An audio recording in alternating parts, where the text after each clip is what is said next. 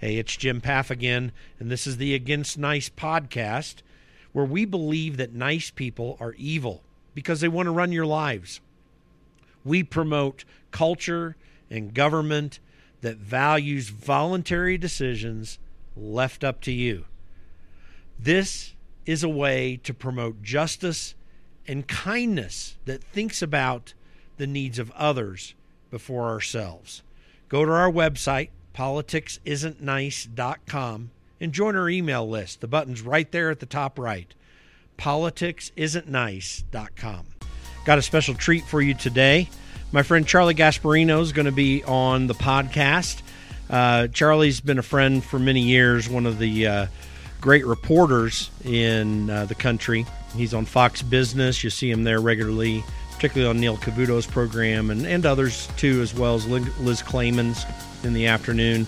Charlie's got great insights on what's going on in finance and in politics, and we have a really good discussion ranging in that area. So let's uh, get ready for our podcast with Charlie Gasparino. Welcome, everybody. Uh, got my friend Charlie Gasparino on the phone. Uh, I appreciate you coming on today. This is like a real reporter. You know, there aren't many of those left anymore. We talk about that quite a bit. I think uh, Uh, uh, Fox actually, I'm going to say, I'm going to be critical.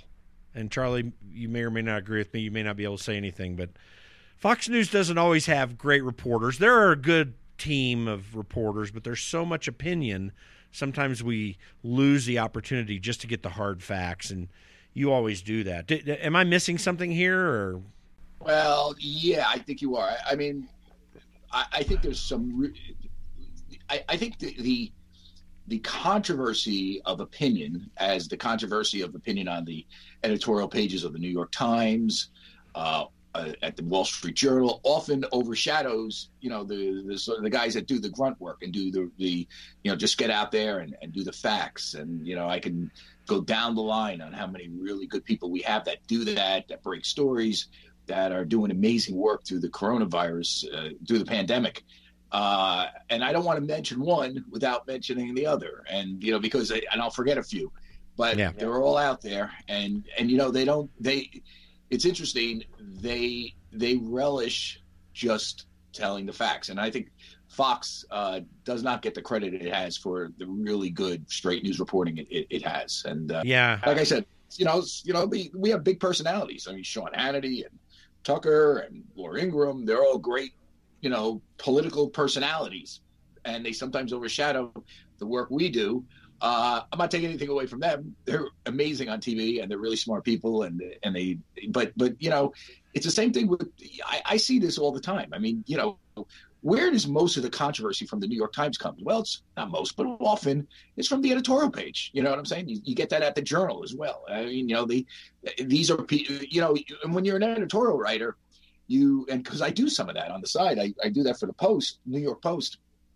Um, you're paid to be provocative when you are a news reporter, you're paid to just kind of tell it pretty straight.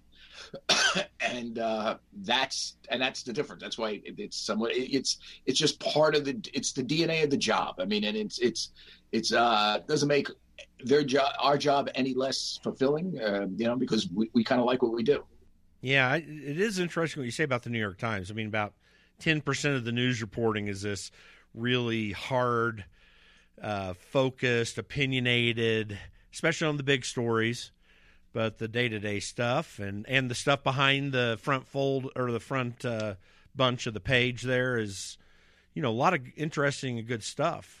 Yeah, straight. I mean, they do they do a great job, and you know, some great reporters there. I happen to think Maggie Haberman's a really good reporter. Um, you know, uh, I say that for no other reason, but I just read. I know her a little bit, but I read her stuff, and it's really good and it's mostly pretty straight and it's and as much as the president likes to complain about it, it she gets it right generally you know what i'm saying and like like not generally she gets it right and we all sort of make mistakes along the way we're a victim of our sources by the way anonymous sources are a you know we're going to go there they're a must in journalism uh, i don't care what anybody says donald trump was an anonymous source for years You know, I spoke with him on background basis a lot. He yeah, understands yeah. clearly. I mean, he used to call people up with a with a pseudonym and give them yeah. background stories. I mean, John Bannon. What was his name? John Bannon. Steve. I can't remember, but not fake news. Let's put it that way. I mean, Donald knows that. It's part of his shtick as someone I, is known him, and I and I like him. You know, I know him personally. Uh, is this whole you know thing where you know he he now has to you know create enemies. It's all political, and you know some of it is warranted. I mean, a lot of people in the press absolutely hate him. Yeah, you know, yeah. I, I, don't Maggie Haberman in that category. As a matter of fact, I think she kind of she she treats him like she would treat anybody else. But uh, a lot of reporters despise him more than they despise him more than they should. You know, based on his record and what he's done and and the type yeah. of person he is. Yeah, you know that's what's interesting. I, I I'm personally supportive of the Trump presidency.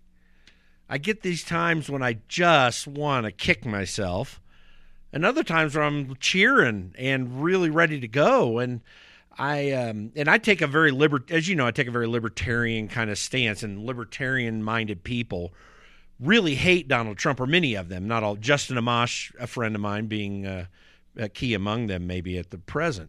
But um, you know, you can't look back at the record and get too upset if you. I mean, the guy.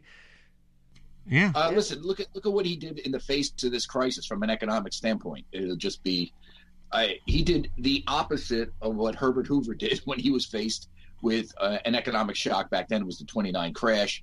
I mean, you know, the the whole government was was was restrictive. It was higher interest rates. It was higher taxes. It was tariffs. Um, it was all these things that that sort of curtailed the flow of capital. Trump and and the administration right now is doing just the opposite. They thank God he's he's resisted a trade war and more tariffs with China. He knows now is not the time to go there. He has yeah. cut taxes. Obviously, he's um, he's given a lot of temporary relief. Uh, we have very low interest rates for you know for obvious reasons. He doesn't directly control the Fed, but he has jawboned the Fed into doing that. Uh, the ch- chairman P- Powell. So, you know, there that's the good part. The the bad part, I think, is when he sort of veers in. You know, he sees his presidency in deep trouble right now. When a guy like Donald Trump, if you know him, you know his uh he, he there's no filter. It's like what's in his head comes out his mouth almost immediately. He's, he is worried that he's going to lose that this thing just got plucked away from him. He was going to do pretty good. The economy was strong and then also in this hit. And uh, he had some major missteps no doubt. And he continues to sort of say things that that, that is putting his presidency in very deep danger and uh, I'm not saying he's going to lose. Um, the the the, uh, the, competition isn't exactly first rate this year. yeah, uh, I, am telling you, you know, it, it, he could lose to a guy that is hiding in his basement right now. For the simple reason is that he he commits a lot of self inflicted wounds, and if you know Donald Trump, that's that's him. You know, there's a there's a rash, irrationally rash part about him. It always was when he was a real estate developer, when he was a, commentator, he, when, when he was, excuse me, uh, uh, a real estate developer and businessman and uh, I guess celebrity uh, um, uh, TV host, you know, reality star. There was always an irrational rashness about him, and it, and it pushes him in bad directions. Uh, and I think um, that you know his comments about you know, shooting up detergents, you know, musing about that. I mean, that's kind of not the time even to be sarcastic or to at least let everybody know you're sarcastic when you do it. Well, notice the shift. Notice all the shift uh, in D.C. right now. So he's back to uh, having regular press conferences with his press secretary. Uh, the um, updates are l- less frequent and uh, and sometimes of a different nature. You are seeing him restrain himself. I think I think you're right. I mean, I think he notices all this, and they're making the adjustments. Yeah, and they have to because he can really he could lose to a guy that's in his basement right now, and and I think you know Americans as much as they want to, you know, even his. I mean, one of the problems that Trump is having right now is suburban women, particularly suburban white women, and he, he better hope that that suburban white woman vote that's moving against him, which it is, is concentrated in California and New York and places that he's going to mm-hmm. lose anyway.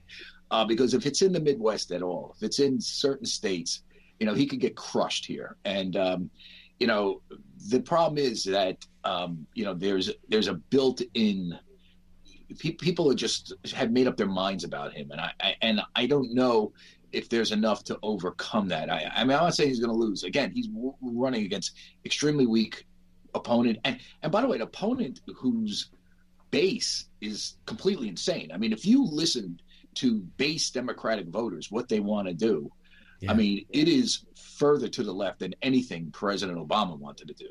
I mean, they are talking about a radical reorientation of the economy uh, and maybe even government because they want to get rid of the electoral college. I mean, just look at the stuff they talk about. You know, you know the, the, the left attacks Trump for wanting to cut taxes and you know some of the other stuff he's done, which is pretty um, standard um, economic right. You know, conservative economic theory. I mean, it, rate cutting taxes uh, is is just is standard on the right as raising them on the on the upper brackets is on the left. It's it's not out of the it just it just is what it is. It's not out of the mainstream. What the Democrats uh, the base wants is a real radical redistribution of wealth and um, and a changing of our economy that goes way beyond Obamacare. Remember, Obamacare was bad, but it, it was essentially an insurance mandate.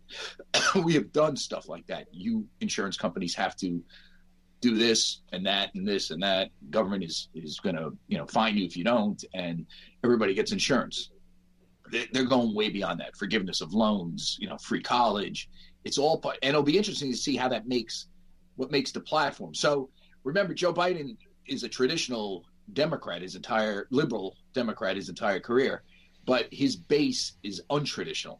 And often the base dictates the platform at the convention and what you run on. Again, I have plenty of sources that are Democrats, you know, high level, talk to Biden almost every other day. They're raising money for him, who tell me that he has not, he wants nothing to do with AOC, Alexandria um, Ocasio Cortez, the, the, sort of uh, the firebrand New York congresswoman that's uh, leading the left uh, is a is a acolyte of Bernie Sanders, the, the socialist. Um, they, they tell me that, but I don't know how you avoid it when when you um, when when they're that powerful and he has to kiss up to them to keep them in the in the in the fold that much because they can bolt, you know. Then then he then he loses his base. Uh, the other thing you have to realize, and I, I'll tell you, this will be interesting if if we even if, if we if we get out of this pandemic and we start opening up and the economy starts to improve somewhat as we get close to the election if it looks like trump is is locked in at his at with his base 38% and biden's going to win or if it looks like biden is is, is ahead in the polls just enough that it, it, it looks like he's going to win does the market sell off um, the markets are going to have to price in even if biden does not embrace the worst of Bernie Sanders and Elizabeth Warren and, or excuse me, and AOC. Elizabeth Warren is less radical than Bernie Sanders. Let's face it. But he's gonna have to. He's going to raise taxes. He's going to impose a 35% corporate tax rate. Take it up. You know, remember they cut it from 35 to yeah, whatever it is yeah. now, 22. So I can't remember the exact numbers. That just that will have him. Will have to be priced in the markets. Yeah. Corporations are going to have to pay more taxes. That's going to have an impact on on um, on corporate earnings, and you know you could see a stock market that declines because of that. Hey, by the way, we're already seeing corporate earning pressure right now. I mean, we could take another dip, even if uh, Donald Trump looks like he's going to win. Yeah, I I think if it looks like he's going to win, people will price in. people basically price in a uh, you know further tax cuts, things like that. I I just don't think that I mean, we may have a, a deep recession. I get that. Remember, markets are forward looking. I, I, I think that if, but, but if it looks like he's going to lose, watch out in the markets. Yeah. And yeah. I tell you, it's increasingly likely, at least according to Wall Street guys, they think he's going to lose. Now, they've been wrong before. They thought Hillary was going to win. They did not see what he did in, in those four battleground states, how he out outran her, you know, out uh, that said, the, the, Democrats are just so you know. I, I know enough of these Wall Street Democrats to know they are prepared to, to for hand to hand combat in Michigan, Pennsylvania, Wisconsin, and uh, what was the other one that he almost he, he won that he shouldn't have won. Pennsylvania, right? Did I say that? Yeah, Michigan, yeah, Pennsylvania. Yeah, said Pennsylvania. Uh, they're they're gonna they're gonna there's gonna be hand to hand brutal hand-to-hand combat. They know why they lost the last time. Uh, African American voters are going to be key to their to their um, to, to, their strategy. They believe that they under underperformed with African Americans the last time.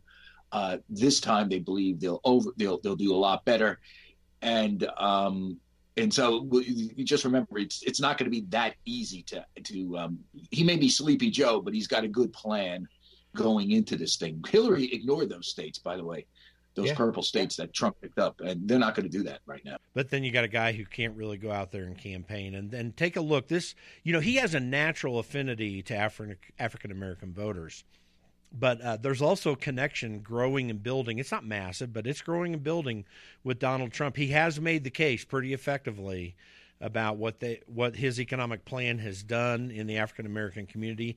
I can I've never seen a president have more African American advocates that will go out and speak publicly for him, either directly, many of them, sometimes indirectly, like uh, Bob Johnson uh, of uh, Black Entertainment Network you know this is this is a lot different dynamic that even Biden's had to deal with. Now, again, he's going to do well there. He has a natural affinity, but it's just a different a different thing. When you go back to, I, I think I think the problem I think the problem is that I hate to say this. I you know who am I? I'm just some you know, reporter, but the, the the people I talk to, African Americans in the Democratic Party, will tell you that Bob Johnson's following is not it's it's nothing compared to Jim Clyburn's following.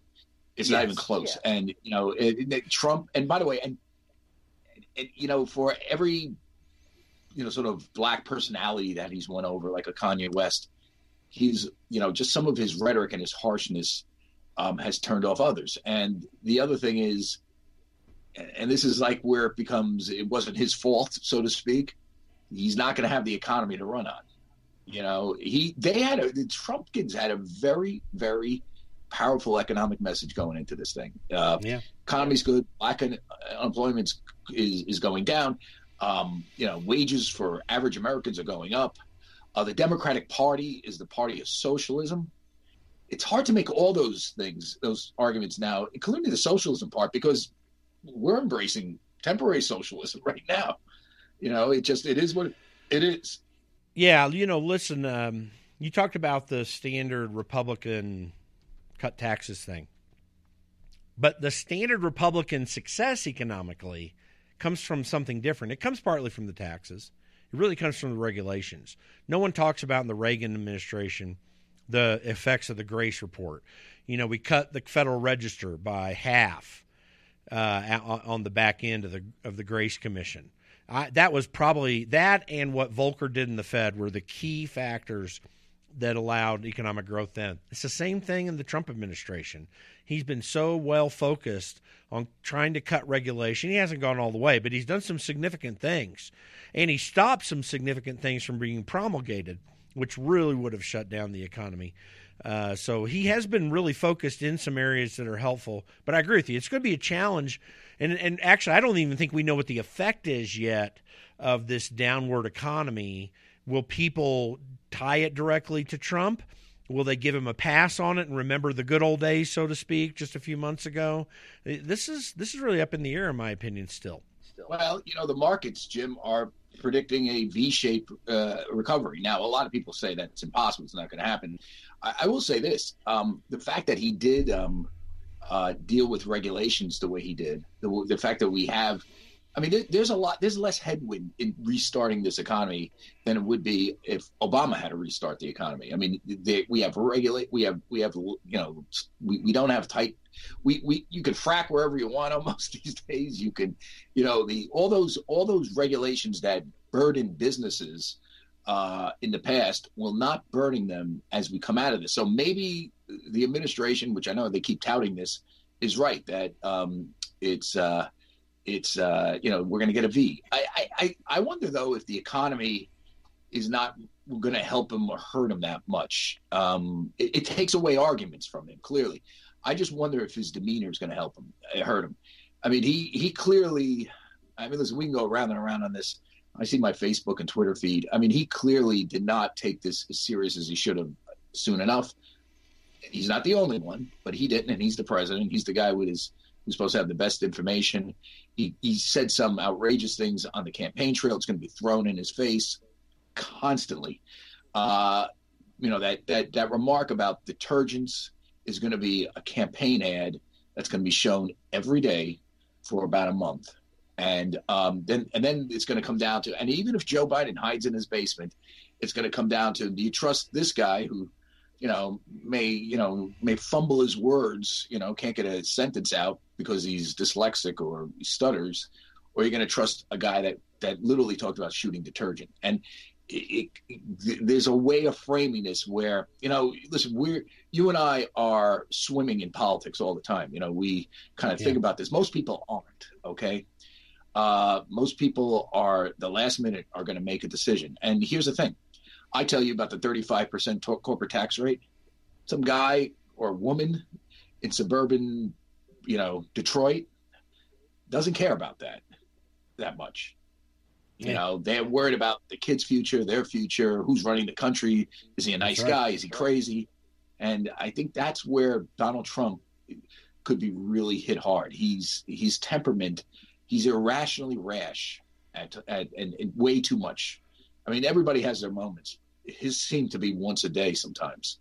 And I, I think that is going to hurt him. And, you know, maybe not. Maybe the competition is so weak. I mean, Joe Biden being in his, and I think it's purpose, they're doing this purposely. Let Trump suck all the wind out. They think the more he speaks, the better ads they have. And they, I'm telling you that this is a concerted thing.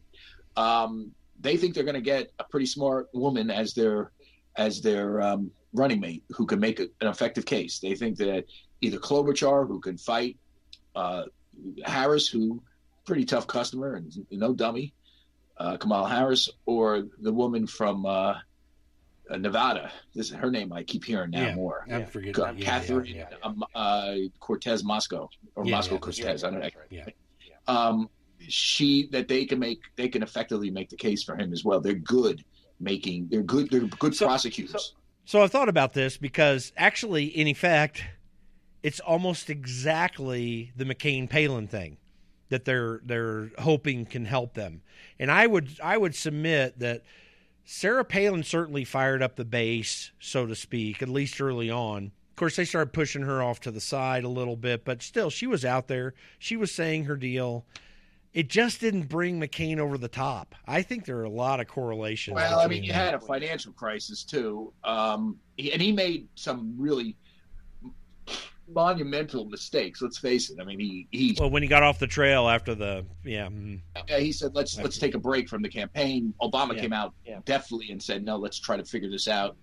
Um, I, I, remember that whole thing because I was covering the financial crisis at yeah. CNBC at the time, and you know some of this was moving the markets. Uh, Palin happened to be a particularly bad candidate, um, someone who you know really had a very parochial um, uh, worldview. So you know, you she Kamala she, Harris Kamala doesn't. Harris doesn't? no, no. Kamala Harris is more worldly. I, am telling you. I mean, Kamala I Harris knows where knows where Russia is on the map. Uh, you know, I mean, I'm telling you. You know that you know Palin's Palin's worldview was Alaska and that town she grew up in, and a few and and and, and you know she had some good political instincts but she could have used another four years of pre- prepping. Um, Kamala Harris is there already, whether you like her or not. You know, that's a whole story. Is it whether I mean she's very California and you know very liberal, um, but well, that I, I find that to be a still very much the same kind of parochial problem, and and she is the likely vice presidential pick. Let's just be honest. Not going to sound incompetent, and I think the problem with Palin is. I'd say she is incompetent. Competent. She came across incompetent. She couldn't you know, she, she, she's not very well read. I mean, just all the things that you know you can you can attack. She she she, she was easily attacked on. Uh, listen, she gave a great when she gave the, the speech during the convention. I thought that was like that was great. I was crying. I was like, we're gonna we're gonna win this. Uh, yeah. She was sticking it to Obama in every, in every way possible. Right after that, you know, she gave she was asked one sort of pretty innocuous question by Katie Couric, and she failed. I mean, you know, you can't you cannot know you can't not be prepared for stuff that she wasn't prepared for. And part of it was she was she she, she didn't she wasn't around enough. You know, again, Wasilla, governor of Alaska. You know, listen, if you're a senator, okay, which Kamala Harris is, Um, you you are you are getting briefings every day by really smart people on all sorts of stuff. Um, you're, you're when you're the governor of Alaska, you care about oil prices. Okay, I get it. But when you're the when you're a, a senator from California, one of the biggest states, the biggest state in the country, uh, you are getting briefings on everything from the economy to health policy to national security. You know, I'm leaving it. It's everything. It's everything, and you're getting briefings from really smart people. That in of itself is going to prepare her better for the job than make her light years ahead of Sarah Palin. And and so I think she's going to be prepared from that. I mean, you just might not like her politics. I mean, she might be too left wing, too strident. I mean, I don't know. I, you know, I thought I thought she she took some real cheap shots at uh, at uh, at Biden during the uh, during the um, debates. Uh, that's probably why a lot of people in the Biden campaign believe that it's going to be um, it's going to be Klobuchar or Val Demings of Michigan. You know, you get a Midwestern woman; it helps helps solidify. I mean, I mean, um, they're going to win. The Dems are going to win California. We don't have to worry about that. They don't have yeah. to worry about that. It's Michigan. It's it's you know Minnesota almost went Republican the last time. You know, it's it, and Klobuchar gives them that. And then the question is, who's more um, who's better if they have to step in? I mean, that's going to be an issue for Biden too. Is he going to last four years? I mean, that's so, going to come up. So, yeah. So let me throw this out at you. Um, there's no doubt that being on Capitol Hill, I spent there eight years hearing all these same kind of uh, briefings that, that these uh, members of Congress get. Um, you know, I it, it's helpful. It's going to take the person. I so let me put this. I, I even think you could see him make something as stupid an idea of Gretchen Whitmer. I mean, just to try to take Michigan, and uh, who knows what's going to happen there. But it's it's going to be a crazy race. Let's put it that way. I mean, Joe Biden uh, feels not ready for prime time. He might show up suddenly. So we'll we'll see. You know, the only thing I would say about that, about him not being ready for prime time, is the um, you know, he uh, everybody said his best day would be his first day on the campaign trail. Never would win that, and then he won. Uh, there is a there is a, a, a, there's a degree of uh, you know he's a tougher guy than people realize, and uh, and if you know him, sure. he, and he does a lot better one on one than he than he you know he, he, he has a stutter, so he he, he sounds he sounds you know flummoxed at times. Uh, and then, by the way, that may hit, hurt him during during uh, during debates. I mean, I don't know. Um, no, Donald wasn't the greatest debater either. He was just a junkyard dog. So you know, who knows if this devolves into a screaming match between the two, who wins?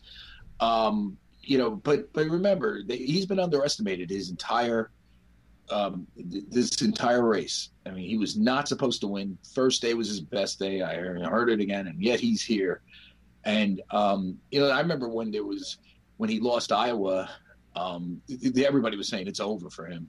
And you know, one of his advisors called me because he saw something I tweeted out.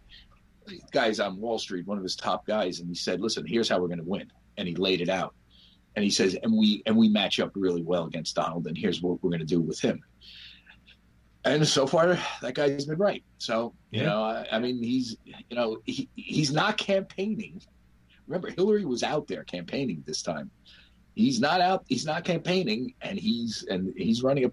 He's I mean, just according to the polls, he's doing fine. Hey, so let me shift gears here because uh, part of what's going to be laying out in the next few months is what's going to be happening in the markets, and you talked about potential reactions. But a broader or more specific question in my mind is you, you've been doing financial reporting all the way through the shift to greater and greater increase in computer trading. Are we in a place right now where the standard ways to look at the stock market, you might as well just throw them away because these computers are making all the AI decisions, so to speak? No, I, I don't. I they they're making AI decisions based on pretty standard ways. They just do it faster, more efficient, and in more volume. So that's why you see the, the, the sort of swings. But you know, computers aren't saying that oh, just because they're not they're not saying buy a stock because uh, you know that's underperforming. You know what I'm saying? They're trying to figure out those stocks that are that will overperform in this environment, and then they rapidly make that bet. And remember, even before computers, daily moves in the stock markets were very imperfect. The, you know, the the random walk down Wall Street was random. Um, you know, that was the prevailing, the, you know, um, market theory. Um, at the time, and, and you know for for years, I mean, still is that it's in, it's imperfect in the short term, but it it shows you a gradual perfection of where where GDP and corporate earnings are going. And I think what you have with this is that the random walk is more pronounced because of the efficiency of a computer as opposed to a human being, and the, and the volume that can be traded at any at any given time. So those bets on the market become much more fluid. Now, right now the bets are showing that we're coming we're going to come out of this. That could change, obviously. Who knows? But I mean, that's what they're showing right now. Um, you know, a lot, a lot of smart people that don't computer trade, you know, that you know make make calls and then call the computer to trade. Guys like Warren Buffett are are, are if you notice, they're sitting on a lot of cash right now because they don't think this is going to last. It's interesting. Buffett in the you know during 2008, you know, was basically raking people over the coals. He was, you know, buying Goldman Sachs at a huge dividend. He, I think he bought a convert out of them. He gave you know gave them a lot of money and they paid up for it. He took it. He made big bets. I think Bank of America he was also in. So remember, in 2008 he was buying.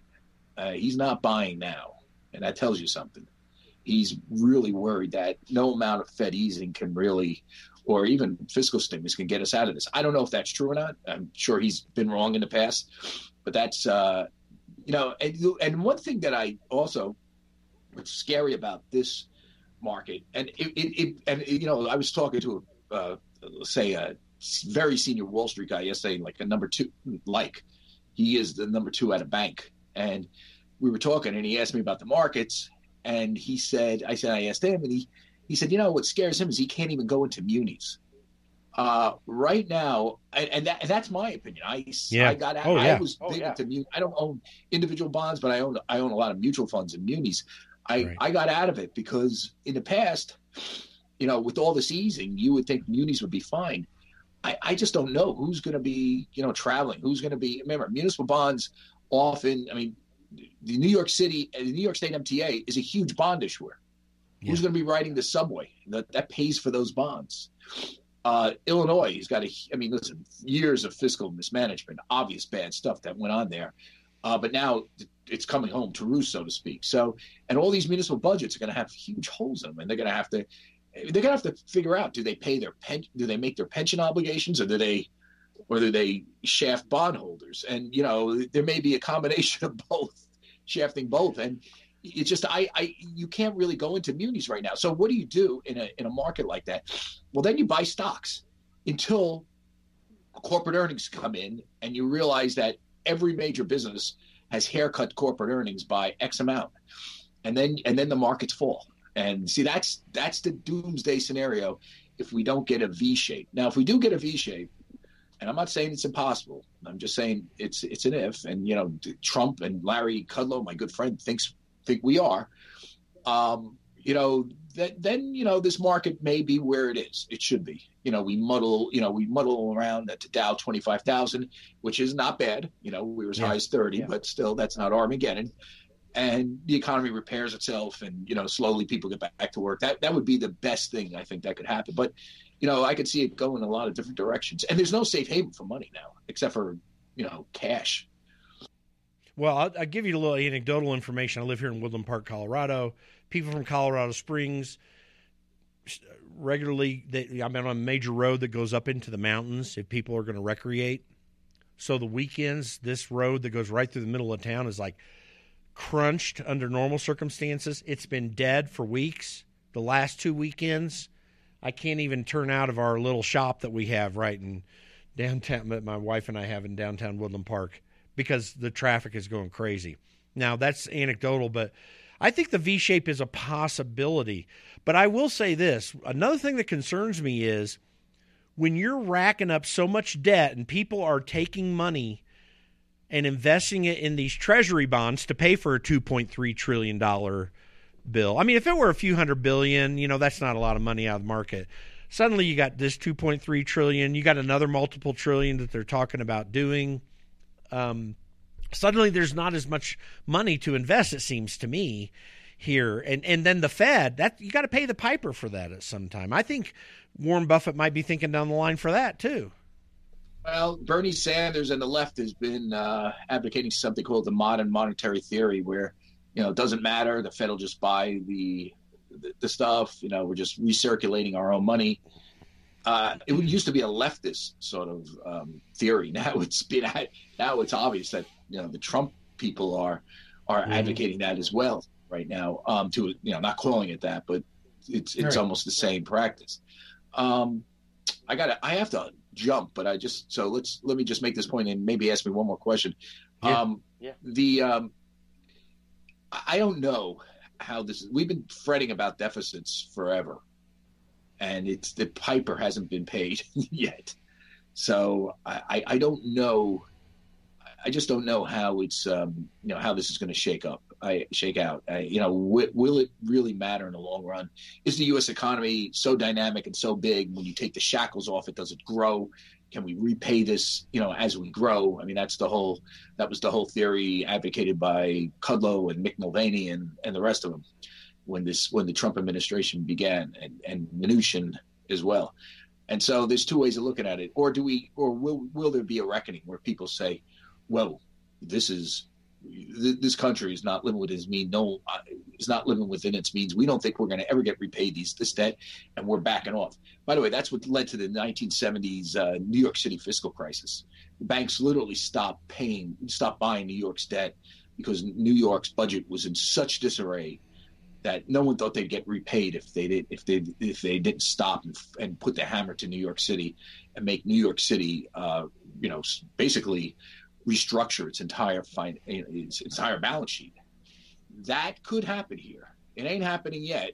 Remember, in, in, screwed up as we are, everybody else is more screwed up. So when you're the tallest midget in the room, you know people buy your debt still because it's a safer haven. You know. But when you get a 100% GDP to debt ratio, which we haven't had since World War II, that's that becomes a big issue. In my house, if I have 100% debt, you know that's tough stuff. I know, I know. It's listen, it's scary. I, I, I'm just saying that I don't know if it matters right now. Yeah. It, well, it's going to matter sometime. I'm just curious. Cap it off. Uh, where are we going from here? Uh, financially, are we going to so beyond that particular thing? Are we going to get back to normal? Is it even possible? That's what I'll leave you with. Um, I think a lot of it has to do with: do we find a vaccine for the coronavirus? Um, do we make pandemics part, you know, planning for pandemics. I think that this is one of the good things that are coming out of this. Planning for this sort of, you know, emergency is going to be like key to, you know, the, the, I'm sure the, that'll be an issue for the presidential race. Uh, my brother's an emergency is is an ICU specialist, critical care specialist, runs the ICU at Brooklyn Hospital.